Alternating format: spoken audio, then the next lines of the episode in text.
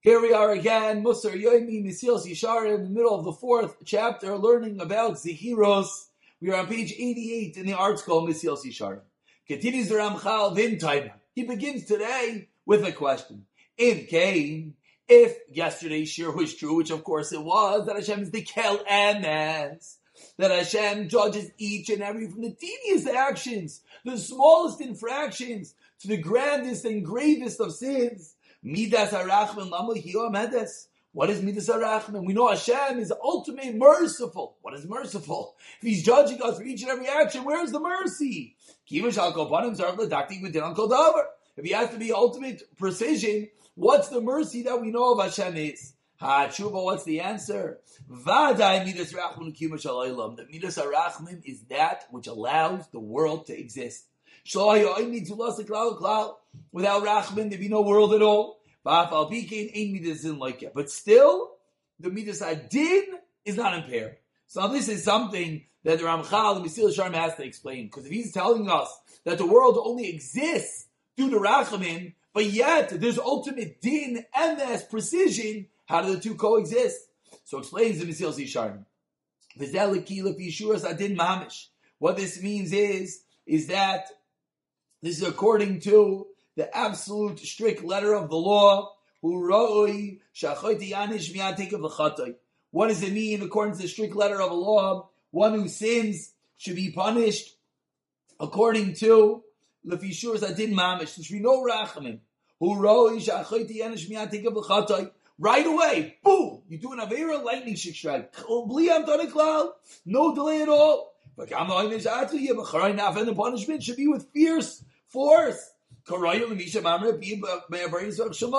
Fitting someone you defied and you even listened to the creator of the world, boom, you should get slammed. There should be no way to fix any sin that we do. Because in truth, how can you fix that which you corrupted? Once you already committed a sin, let's think about it. If someone, God forbid, murders his friend, or he committed adultery, how can he fix it? The person's dead. The act of adultery was committed. Is it possible to remove from existence? The person is dead. The mamzer that is born, it's impossible. Um, no. So that would be din. If din was MS, it is MS, excuse me. But if we went according to the absolute letter of the law, boom, there's no way to undo it, just like there's no way to bring someone back from the dead, and there's no way to undo the act of adultery. Um, none, however, Midas Arachman comes along and reverses the three entities that we just mentioned. Number one, Hashem gives us time. Number two, we don't get slapped right away. And number three, the punishment, it's, that's, that's one. Number one, he gives us time that we don't get punished right away. Number two, the punishment is not to the point that we should be destroyed. Then number three, and Hashem allows us to do tshuva with absolute chesed to the point that you could uproot everything from the Avera that you did. So we're seeing the absolute Rachamim could coexist with the Din. And we continue, says the Mesil Yishar, when one does tshuva, he recognizes the Avera, and he thinks about, oh, what do I do? B'shev, and he does tshuva. And he has complete remorse. Like regretting that you ever did the neder in the first place. Shumis nachim legamri, he totally thinks about it, he reconsiders it. I should never have done this. And he desires and he wishes, I never should have done such a thing. believe and he's paid. Tsar chazak, a strong pain, al shekvar nasa that he did such an act. When he forsakes it and he runs away from such an action. What do you do? He uprooted it entirely. If with that thought, with that real cognizance and the ultimate conviction to never do it again, boom, it's as if you never did it. This is the Yeshaya. Your iniquity has gone away. Your sin has been atoned for. It says, if it's not there, we just said a moment ago, how can you bring someone back from the dead? Hashem could. With absolute tshuva, it's as if you never did the ma'isa. But masha achshav mitzvah, for the fact you feel the pain of not masha ayil and you regret retroactively that which you did. Continues the Mesil Sisharim, that chesed v'adei she'inu mishur sadin. That this is absolute chesed, which really does not fit within. Still, even though really the two can't coexist, Hashem allows them to. Because there's a rationale, it makes sense.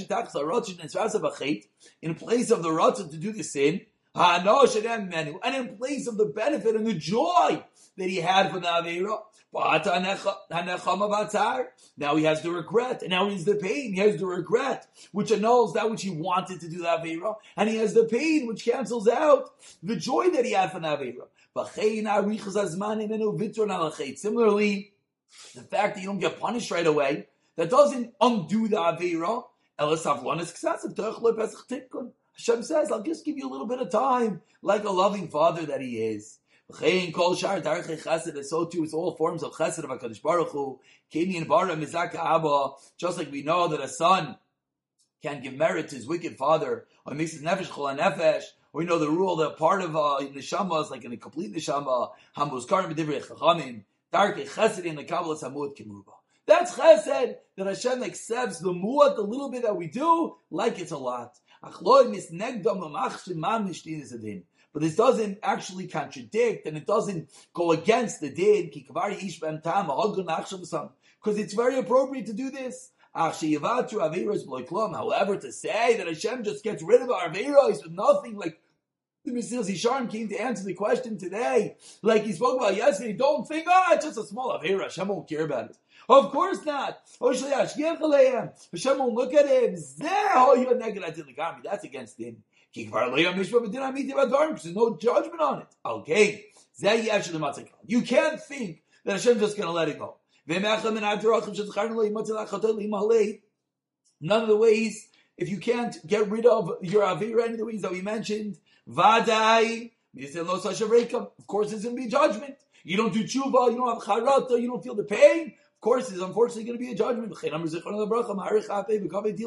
Hashem delays the anger but eventually he has to collect that which is due.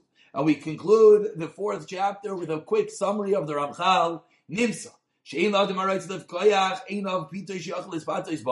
What do we learn out? One has to open his eyes, that there's no such rationale. You should never think that don't worry about your actions. You have to think about everything you do with the ultimate zehiros. With absolute precision, even the smallest actions. These are perspectives that one has to think about. We conclude chapter four, the fourth chapter, teaching us the Baal Nefesh how to reckon with each and every one of our actions. And Amir Hashem, in the next year, we'll pick it up with the fifth chapter of Mesilas Yesharim.